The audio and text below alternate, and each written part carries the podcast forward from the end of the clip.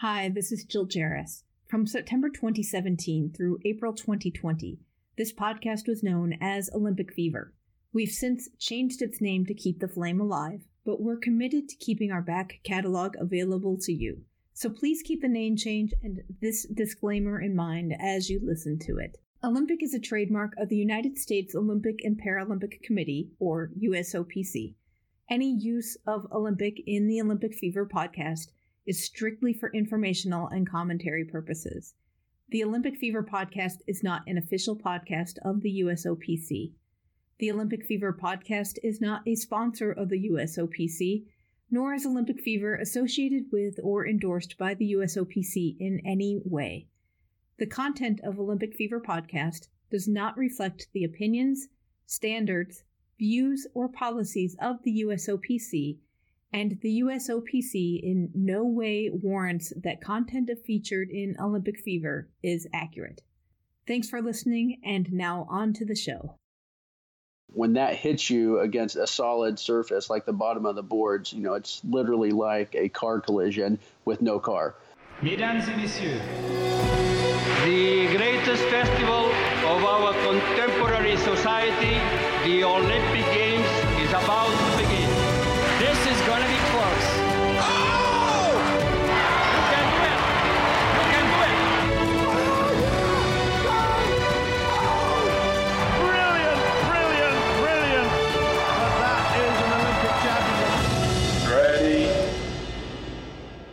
Hello, and welcome to another episode of Olympic Fever. I am your host, Jill Jaracz, joined as always by my lovely co host, Allison Brown. Allison, hello, how are you? I am well rested and ready to go. Are you? I am, I gotta say, I'm feeling a little jet lagged from all of the Pyeongchang activity and action. Oh man, I'm still I know the, tired. the games are over, but there's still a lot of action going on. You know, Yeah, we've been right. watching all the videos of the returning home and right. catching up on a few things that we missed along the way. And but I can do it on my time now, not Pyeongchang time, which is a lot easier. I know what you mean, but really, Pyeongchang isn't over over because No. we've got Paralympics coming up. Paralympics start on March 9 and they run through the 18th. So we are going to spend a few episodes talking about uh, the different sports and what you'll watch watching the Paralympics. And we we know that NBC's got a lot more coverage this year, so hopefully you'll get a chance to tune in. And they're really exciting to watch. I remember watching some of them in Rio and just being it's fascinating, you know, as an able-bodied person to watch how the the different athlete classes are formed for Paralympic sports and and just seeing all of the competition, which is always amazing and inspiring. Right. I have not watched much of the Paralympics. Um, so this is going to be uh, really new for me. hmm um, which will be fun because I everyone will get to see how confused I am as to what's happening and and but I'm glad actually that my first Paralympics is a winter because that's much smaller than the summer, right, right. There's so I can tackle this a little yes, easier. It, it does seem more manageable. It's only about nine days long, and there are only six sports in Paralympics. There's alpine skiing, biathlon, cross country skiing, para ice hockey, or what they call sled hockey, or in or they also call it sledge hockey. I believe if you're in Great Britain or using British English. And then oh, there's the bobsleigh versus Yes. bobsled thing again. Yes, exactly. And then there's snowboard and wheelchair curling. Today we are going to look at sled hockey, and we have with us Taylor Lipsett. Taylor is a three time Paralympic medalist in sled hockey, and he played forward for the bronze medal team in Torino and the two time gold medal winners at Vancouver and Sochi. And this year, he's going to be sitting in the analyst seat for the Pyeongchang Winter Paralympics as part of NBC's coverage. So, a few weeks ago, Allison and I sat down to chat with him, and we learned a lot about sled hockey. Take a listen. All right, so sled hockey is athletes are on sleds, which are describe what the sled looks like for me. Yeah, so the, the easiest way to describe it is it's basically a, on a U shaped metal frame, kind of like a dolly uh, type frame. And then each player is in a custom made bucket that they sit in. And underneath the bucket is two skate blades that we literally take off of ice hockey skates and mount them onto a custom made bracket. And you know that's that's really you know the biggest difference between stand up hockey and, and sled hockey. It's the way we skate. Do the, now are those blades flexible? Do they move like from side to side or? Nope, they're in a fixed position. Okay. Um, they they can be as far apart or as close together as you want. Usually, you'll see forward players have them a little closer together so they have more agility. Okay. And sometimes defensive players will have them a little bit further apart just for more stability, you know, as they're trying to knock players off the puck and that sort of thing.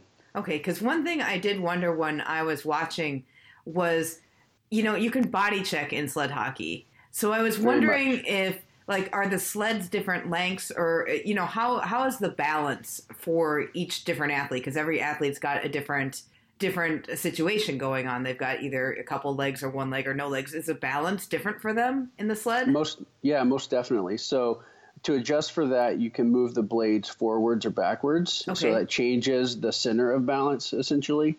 But yeah, depending on the player's situation, you know, they're, if a, a double amputee sled is obviously going to be much shorter Okay. than uh, a player with two legs. And, uh, you know, some, some guys are super tall, so they've got extra long sleds. And there's some guys that have both legs. And just the way that they sit, like Brad Bowden from Canada, the way that he sits in his sled, he's got a much shorter sled than most players that do have two legs. So Okay. it's really just depending on the player and uh, what they kind of fine tune as you know their preference. Okay, interesting.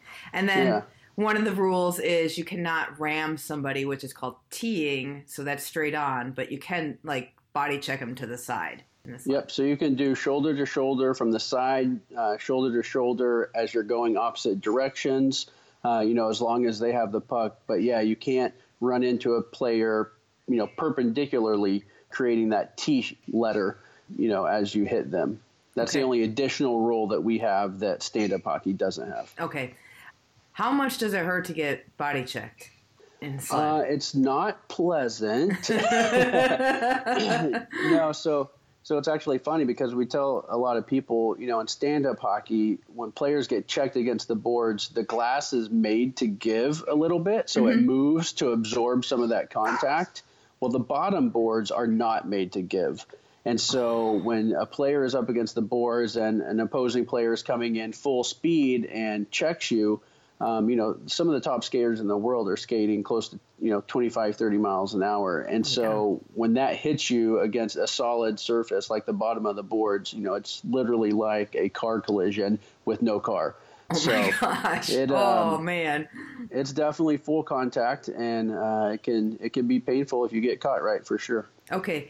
The other the other thing I wondered about contact and hurt wise is the sticks because you have two sticks that how how long is the actual stick part of the stick? So it can it can be custom. They can't Okay. be any longer than hundred centimeters, Okay. if I'm not mistaken. Okay. Mm-hmm. Um, so that's the longest that they can be, but they can be you know anywhere in between there. Uh, there are rules on the curvature of the blade end of the Mm-hmm. stick, the shooting end, and also rules on how angled the picks can be on the butt end of the stick, which the picks is what we use to dig into the ice to propel ourselves. So there are rules around, you know, the stick, but yeah, the main one that you're alluding to here is that you can't use that uh, butt end that, with the picks to stab an opposing player. right, but I imagine because there is that penalty, it has happened. It has happened, and it does happen, and players are very smart in making it happen undetectably. And so uh, yeah players get creative uh, but you know that's just kind of part of it so you got to make sure you're protected and that sort of thing but yeah it, it definitely happens Uh, Yeah, and I wondered because the refs are uh, skating upright. So I was watching uh, an officiating video, as I'm prone to do. So uh, they they were saying, okay, you have to kind of like position yourselves differently than you would for a standard hockey game because of the the fact that you have to like look in and look around and have different angles on the play. right How much can you get away with with a ref not being able to see you? oh you can definitely get away with a lot especially because there's only two um, so you know in nhl hockey or stand-up hockey there's you know two referees and two linesmen um, and so there's four people on the ice all watching whereas in sled hockey it's just two um, and so there's a lot of behind the scenes stuff that goes on uh, that uh, definitely goes undetected. Interesting. Yep. Yeah, Um, it happens. I saw that and I was like, huh, I bet they get away with a lot of stuff in there. And I bet that's part of strategy. I mean, not strategy strategy, but just like heads up gameplay. What can you what can you get away with oh yeah, with, yeah, for with sure. having that In- awareness? right in front of the net, you know, in the corners when there's three or four guys all battling for a puck, there's definitely, you know, things that go on in there to either, you know, give yourself a little advantage or uh, maybe antagonize the opposing player a little bit to maybe take a penalty or something like that. So different teams have different strategies. Different players are known for doing certain things. Uh, so it's just part of the game, and you learn, you know, to be aware and who you're playing against. So, like you said, the sticks are used to propel you down the ice, and they're also used as a hockey puck, or a, you have to maneuver the puck with them as well. Right. right. So, how hard? I mean, you've been doing this for years and years, so it's second nature to you. But when do you remember when you first started out learning how to handle the sticks to like flip them up and down and and be able to move quickly and then flip it over to get the puck? Yeah, it's definitely, you know, really complex and you don't actually have to flip the stick. So you actually just slide your hand up or down, you know, Okay. whether you're passing or shooting or skating. Okay. Um, so you, yeah, you just release your grip a little bit to slide your hand up or down, you know, as you're skating. But it's definitely one of the hardest parts of the sport. And, you know, I, I try to tell people that personally, from my experiences, I think it's, you know, the one of the most dynamic sports, you know, especially Paralympic sports that there are because there's so much going on, you know, with all the equipment. Like you just said, you have to pass, shoot, and skate all with you know, a stick that you have in your hand using both hands, all while someone is trying to take your head off on ice, on blades that are really close together and very unstable. So, you know, just all the different components of it, when you put it all together, it's just a super dynamic and complex sport. And it's not easy to do, that's for sure. You know, anyone that has played sled hockey for a long time or uh, is, is really good at it knows that it takes a lot of work and, you know, time to kind of get the hang of everything. Right, because when I was doing some research on you, that was one of the things you really worked on, even at home, was stick handling because it's something you can do at home. Like, what did you do, or how how long did you practice a day, or did you what what kind of goals did you set for yourself in in training to train yourself up? Yeah, one of my first coaches early on gave me a little wooden ball that you could, I think he said he bought them at Home Depot or something like that. It was just a, a little wooden ball. And he said, you know, you can use this wherever you are, anywhere in the world, and always stick handle and always practice, you know, using your hands back and forth, your left hand, your right hand, do different shapes with the with the ball on your stick, you know, make a circle, make a triangle, make a square, just all using your stick to put the ball in these various different patterns and stuff on the floor to develop your hands. And, you know, like you said, that's something that I could work on all the time, whether I was at home or on the ice. Um, you know, ice is sometimes a luxury and you don't have a lot of it. So you have to make use with what you have and, uh, again, focus on, you know, kind of your strengths and, you know, my hands and my, and my shot were always two of the things that I like to focus on the most because I was never the fastest skater and I was definitely not ever the most physical. So, kind of two areas of, the, of my game that I chose to spend most of my time focusing on. And, you know, early on, I was, you know, easily spending an hour or two a day, you know, between the off ice stuff and, and training in the gym and things like that. What kind of gym training did you do? Just your normal, you know, weight training all Okay. around, um, functional fitness. Uh, you know, I've done everything from just having a personal trainer to doing CrossFit, which I really liked because I felt like it really mimicked um, a game because you know CrossFit is all about high intensity for you know a certain period of time or short intervals. So in my mind, I equated that to a really hard shift or playing you know a period. Most CrossFit workouts never went longer than you know 15, 20 minutes, which is perfect for simulating a period of hockey. So you know just training for that quick sudden uh, burst of energy during a, a short shift and then you know as well as training for 15 to 20 minutes of work and then having a rest was perfect for uh, kind of training for hockey. And I've, I felt like my best shape that I ever played in was doing a lot of functional fitness like CrossFit uh, promotes and that sort of thing. What uh, when did you know that you were national team level? Um, well, I was lucky enough to have a few guys in Dallas that were on the 2002 Paralympic team. And so I started playing right after right after they had gotten back from Salt Lake City, uh, and where where they won a gold medal. So there was kind of a push in Dallas for sled hockey at that point.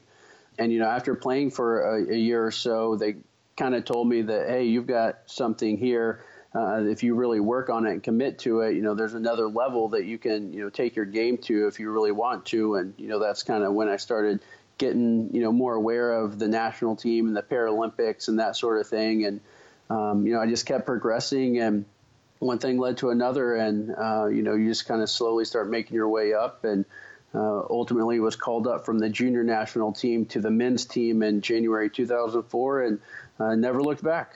Wow. Wow. What else about the sport that we haven't talked about when especially when people watch it on TV?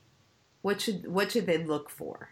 I don't think there's necessarily anything that they should look for. It's mm-hmm what they're going to see. They're going to okay. see how fast the game is. They're going to see uh, how physical the game is. They're going to see how technical the players are and their skill. You know, handling the puck with both hands, shooting the puck with both hands. You know, making incredible moves. You know, back and forth skating.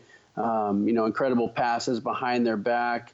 Uh, even some shots behind their backs. I don't know if you saw. There's a video of Adam Dixon, a, a Canadian defender I believe it was in a club hockey game.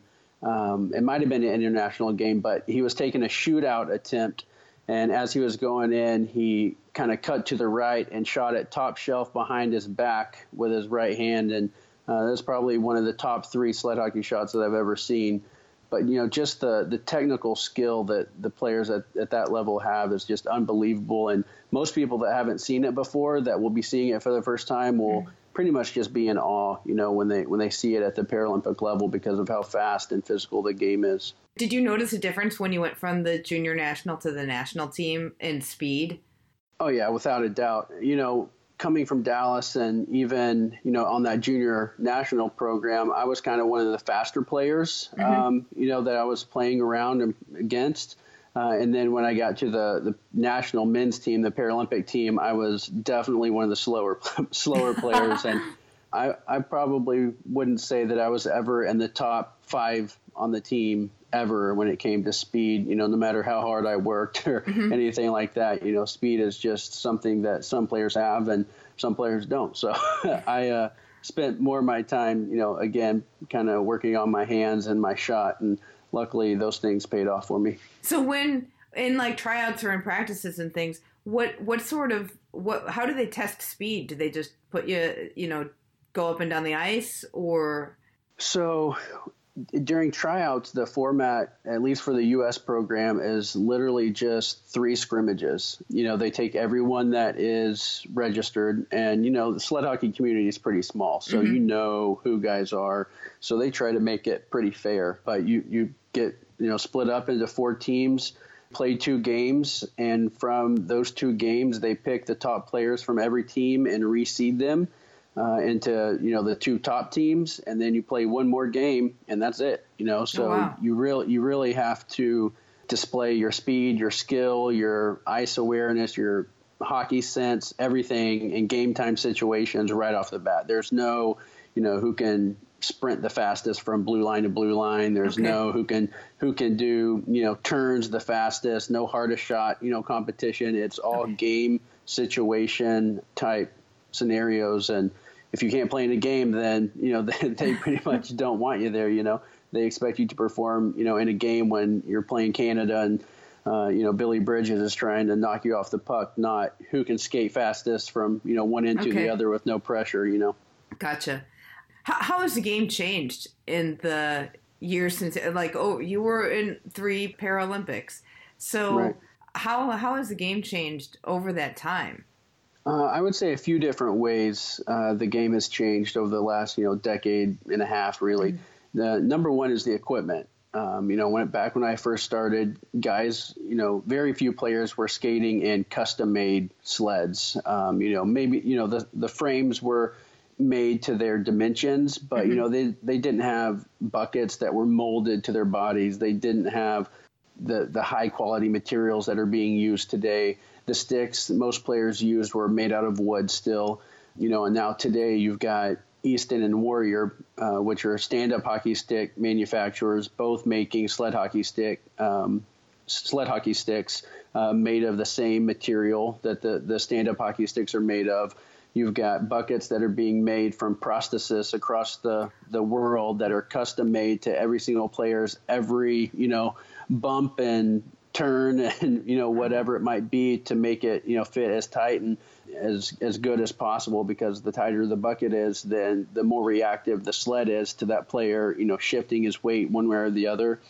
Um, and, you know, the, the materials that they're using for um, the, the frames now are um, you know, aerospace aluminum materials that are super light but super, you know, sturdy and that sort of thing. So, uh, yeah, the the equipment has just taken off leaps and bounds, which you know has allowed the game to get faster, to get more mm-hmm. physical because the equipment can withstand it. And you know, just the the players' uh, skill levels have grown because you know when I when I first started, that first generation of players in the United States, they all kind of started playing uh, the game when they were in their, you know, 30s, 40s. Some of them were, were younger in their 20s, but, you know, the majority of them were already in their mid 30s. Well, then you had my generation that came through that we all started playing in our teens and, you know, grew up, you know, through our teenage years playing, and then we're on the national team through our 20s.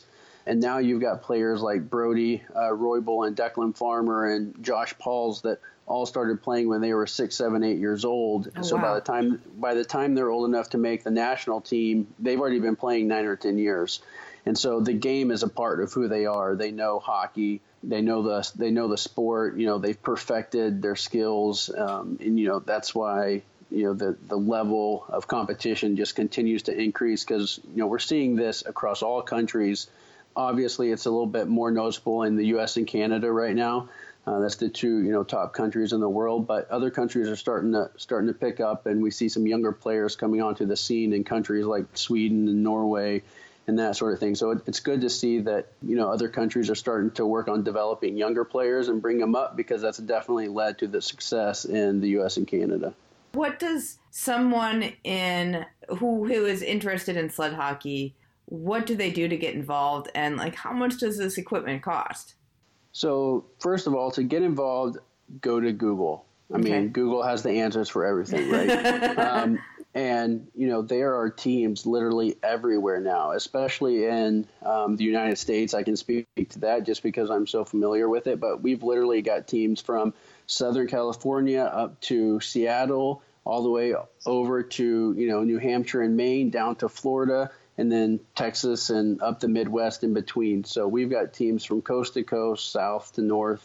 And so, you know, the chances are that if you're interested in playing, there's a program within driving distance to you.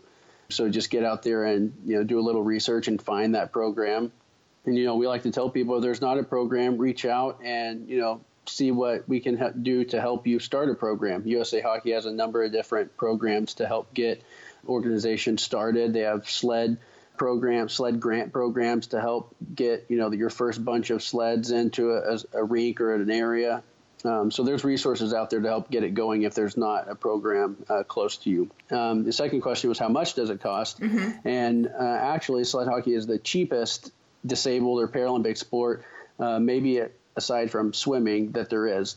Really? Because you don't need a special, uh, or you, you do need the sled, which is a special piece of equipment, but you don't need a specialized wheelchair. So tennis, basketball, wheelchair rugby, they all require custom made sport wheelchairs, which range from two to you know five thousand dollars plus. Hand cycles, road racing wheelchairs, um, you know track chairs. These all you know cost into the thousands of dollars. The top sled hockey sled right now probably costs six hundred bucks without oh, wow. a, buck a bucket and you can get pre uh, formed buckets that just kind of fit general sizes, small, medium, large, mm-hmm. for you know 150 bucks. So, you know, you could get outfitted head to toe in all the equipment and a top of the line sledge for under a thousand dollars. Wow, that's um, not bad. Yeah, so people are a little surprised by that because traditionally hockey is known as you know one of the more expensive sports to play. Exactly. Um, so, but in the Paralympic world or in the disabled sports world, it's actually one of the cheaper uh, sports to be a part of. That's really interesting. And, and what do the sticks cost? Uh, I would say the sticks, the expensive ones are around you know eighty five to hundred dollars a set, and that's not in, that's not including the picks, which are I don't know 20, 25 bucks a set. Okay, because then that was another question I had. Do they they pull out and you sharpen them and put them back in, or are they good for only so long, or how how do the how does Um, the maintenance of those work? Yeah, it just depends. Most people don't sharpen them. If they go dull, you just buy a new set. They can break. You know, if they get hit with the puck hard enough, they can crack uh, where they're screwed in uh, to the stick and that sort of thing. But yeah, if they kind of go dull, I would say you know over a season or two, a player will just replace them. You know, they're only twenty five bucks or so for four new ones, so you can replace them on both sticks for you know pretty cheap. Oh, that's not bad. See, so all people should play sled hockey. It's cheap. One of the things we tend to ask athletes is how would you or what would you wish that the media would say or do when they covered your sport? How would you answer that? And then now that you are going to be the media, what what do you have in mind? Yeah, so I actually just had a conversation with a friend earlier today about one of the things. Uh, and the number one thing is don't take the Paralympian away from Paralympians. A lot of people in the media and even you know corporate sponsors will just call Paralympians Olympians. You know they'll call them the same thing, but you know Paralympians, while we are equal, we are not the same. And I think Paralympians should be proud to be Paralympians, and corporate sponsors that are sponsoring them and media outlets that are covering Paralympians and Paralympic sport should know that there is a difference and use the word, you know, like it's meant to to be used and use it proudly and not like it's anything less than being an Olympian. Like you don't have to call a Paralympian an Olympian to make them feel better uh, or make it seem like a more legit athlete or a more legit sport. Paralymp- Paralympics and Paralympian at the root of the word means parallel to the Olympics. So they are equal on the sport side of things. It's just society as uh, you know a whole just views people with disabilities as being underneath able-bodied uh, people or able-bodied athletes, and so for whatever reason they just and a lot of times it's oversight. It's not on purpose, but you know I have to think that if you're a corporate sponsor. Um, uh, you know, a multi-billion-dollar company in the United States. If you're involved in sponsoring Paralympians and Paralympic sport, you should know the difference between a Paralympian and an Olympian, and you should be proud to be sponsoring both of them and calling each as they are. So that's one of my biggest pet peeves. but then the other one is just uh, you know really focusing on the sports and focusing on focusing on the athletes. Uh, in the U.S., we're seeing a shift from everyone wanting to hear the stories of overcoming obstacles and that sort of thing, the the sob stories, and you know we're finally getting to the point where people want to know about the athletes, what they do day in and day out to compete at that level. You know what their training schedule is like, what the the season is like, and that sort of thing. So just covering more of that as opposed to just continually telling people stories about what they overcome.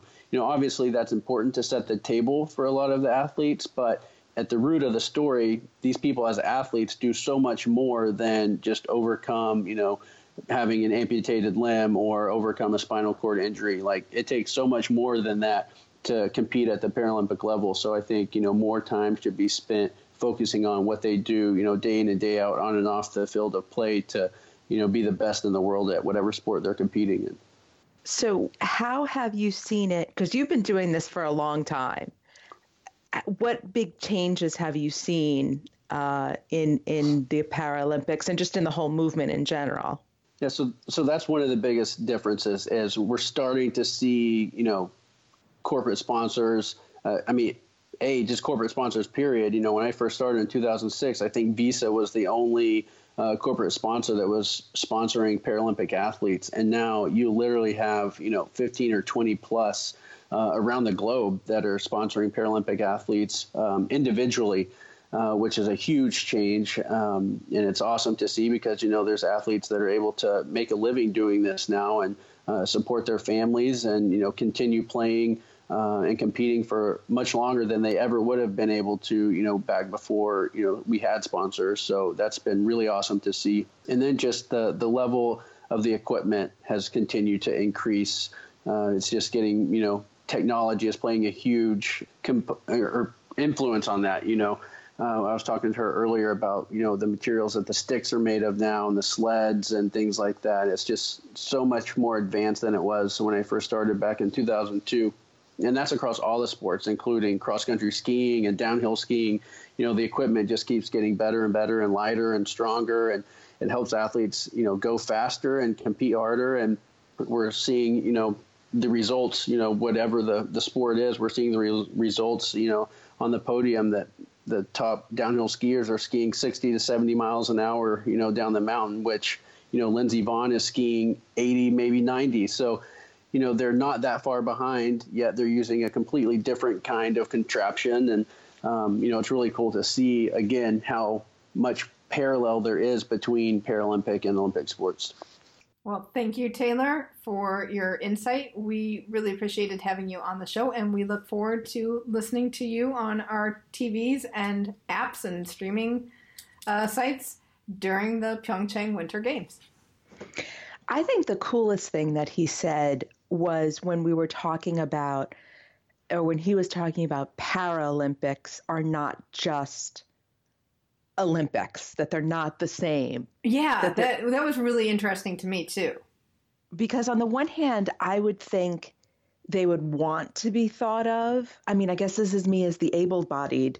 Right. Look, uh, trying to think, oh, we have, yes. yeah, we have to be inclusive and have that, but but it's not the same. It's not the same. And I I think eliminating that para takes away what they have accomplished in a way. Right. It takes away some of what they've been able to achieve. Right. Which is important. I mean, yeah, it, yeah. It, I mean, it, they have an additional hurdle to, to cross, and it shouldn't be diminished and it shouldn't be ignored. Right. It should be recognized and celebrated. Right. So, which is important. Yeah, so it was great. It sled was, hockey is exciting. Oh my gosh! When I was watching some videos to when doing the research, oh, that's going to be cool to watch. I think I'm going to learn so much from watching these Paralympics. I know, I know. I know, and that excites me. Yeah, so we hope you listeners are looking forward to that ride and journey with us and, and learning a lot more. If you know something about Paralympics and want to share it with us, we would love to hear from you. Yes. You can email us at uh, info at olympfever.com or uh, call us on our voicemail line. That's 530-763-3837. That's 530-70-FEVER. We would love to hear from you. And I hope we haven't said anything offensive. I do too. Because I know I know it's going to happen. And I don't know it because I have to learn. Right. So please know that if we if we did, it was out of lack of knowledge. Right, and that we're trying rather than to get insensitivity. it right. Yes, we yeah. are trying to get it right. Well, it's trivia time. Do you have trivia for me? I do have. I know we haven't had trivia, and it feels like forever. I know we got a respite, and I have Paralympic trivia. I have actually three choices of trivia questions. Okay. So I'm I'm going to go with this. Okay. 2018 mm-hmm. Paralympics. How many countries are going to be represented? Ooh, that's a good question. I don't even know how many countries were represented for the Olympics to be quite honest, if I think about it. I'm going to say 50. Very close. 42. Not bad. Okay. What year was the first Winter Paralympic Games held? See, I know when the first Paralympic Games were held mm-hmm. in Rome in 1960. Right. But that would have been summer. Correct. So I'm going to. Uh, it was in our lifetime. I was going to say either 72 or 76. 76. It was 76. It was. Yes. Okay. Do you know where they were held? Because were the they not Winter in, they Olympics. were not in Innsbruck. No, they were not in Innsbruck. Oh, yeah, because they didn't get together. Right. That would have been another it, question. Yes, when uh, because the history wise, the Paralympics is run by the International Paralympic Committee, which is separate from the International Olympic Committee. But they forged an agreement back in, I don't know when the agreement was forged. It must have been like mid 80s or so. And the agreement was that they aligned the two organizations' games so that they were held together. And that's really helped the Paralympic movement expand because they've gotten a whole lot more visibility for it. For the first Winter Games that they were aligned was Albertville in 1992. Okay, Which I was really going to say Lillehammer, You know, but that long ago when you think about No. it. So, you know, it'd be interesting to see kind of the evolution of how that's happened.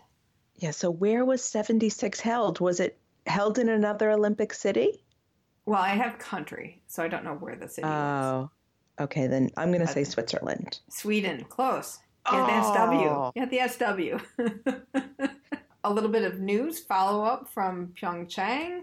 The IOC has reinstated Russia as a uh, National Olympic Committee. As you know, they were banned from competing at the games, and they were uh, Russia was hopeful that it would be reinstated in time for the closing ceremony so that the athletes could walk out with their flag. But uh, that was negative because there were a few uh, doping incidents that that were uncovered during the games. But the IOC said that they've gotten uh, the final no- notification of all remaining test results from the Olympic athletes from Russia and the delegation. Those tests were negative, so they've uh, lifted the suspension and. Russian Olympic Committee is back in good graces. Well, I don't know if they're back in good graces. I think you're jumping the I, gun. I think the IOC is hopeful we can just shove this this matter under the rug and let it go. Yeah. Did you see the release of the Tokyo mascots? Yes. I'm a little sad. Yeah.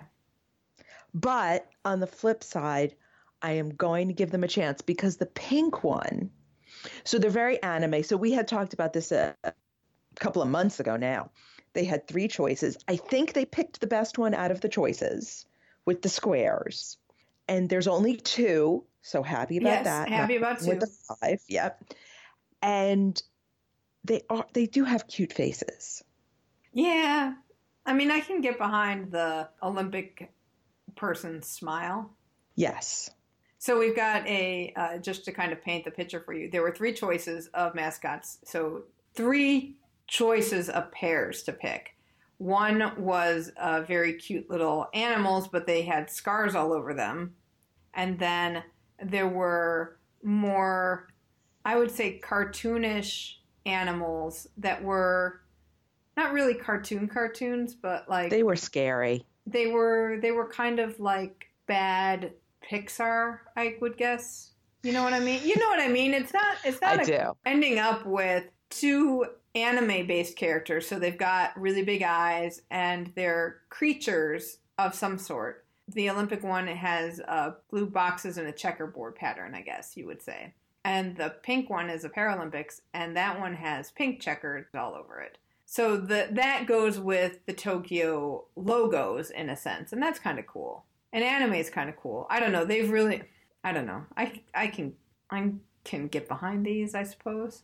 It all depends on how they look when you see them in mascot form, and not as a drawing. I think because Soohorang seeing that live and in product form that made Soohorang even better. I think. That's true. That's true. So we'll have to see how these play out. I do like, because usually I don't like things that aren't an identifiable animal, but these look like anime aliens, which works in some strange Right. way. And I like how the pink one sort of looks like she's wearing a cape. Yes, and she's got So, cute eyebrows, I- and I know how you like the eyebrows. I do, and they both have the little impish grins. Yes. So I think these are actually going to be quite cute in action. I think they have to grow on you because the more I'm looking at them, the more they are growing on me. Yes. So that gives me hope. Because when I first saw all three of the choices, I was just like, oh, these are not Soohorang and Bandabi. Yeah, we're a little colored right now because of our absolute devotion to Soohorang, which is bordering on a little creepy, probably.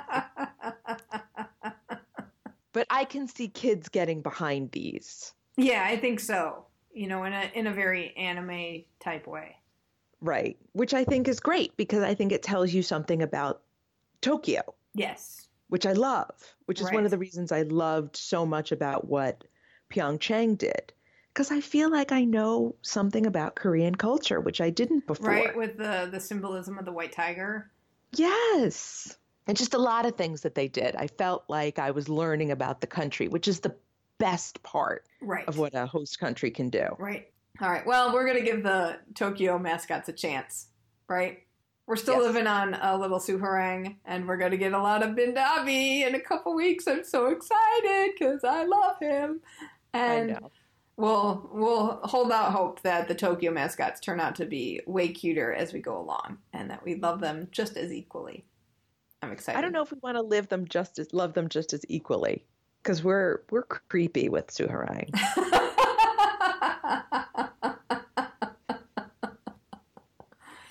well, I I would like to I would like to really like the mascots. Like like I- like them like them. You know what I mean? I want to wear them. yes. Yes, definitely. Maybe have a little pin. But we've got a lot to look forward to for Tokyo and we've got a lot to look forward to in the next couple of weeks. That'll do it for this week's episode. We'll see you back here next week. Thanks for listening everybody.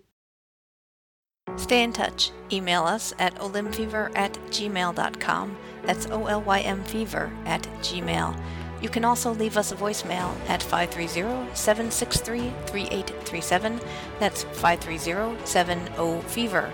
We're on Twitter at Olymp Fever, and you can join in the conversation at our Facebook group, Olympic Fever Podcast. Thanks again for listening, and until next time, keep the flame alive. And anime is kind of cool.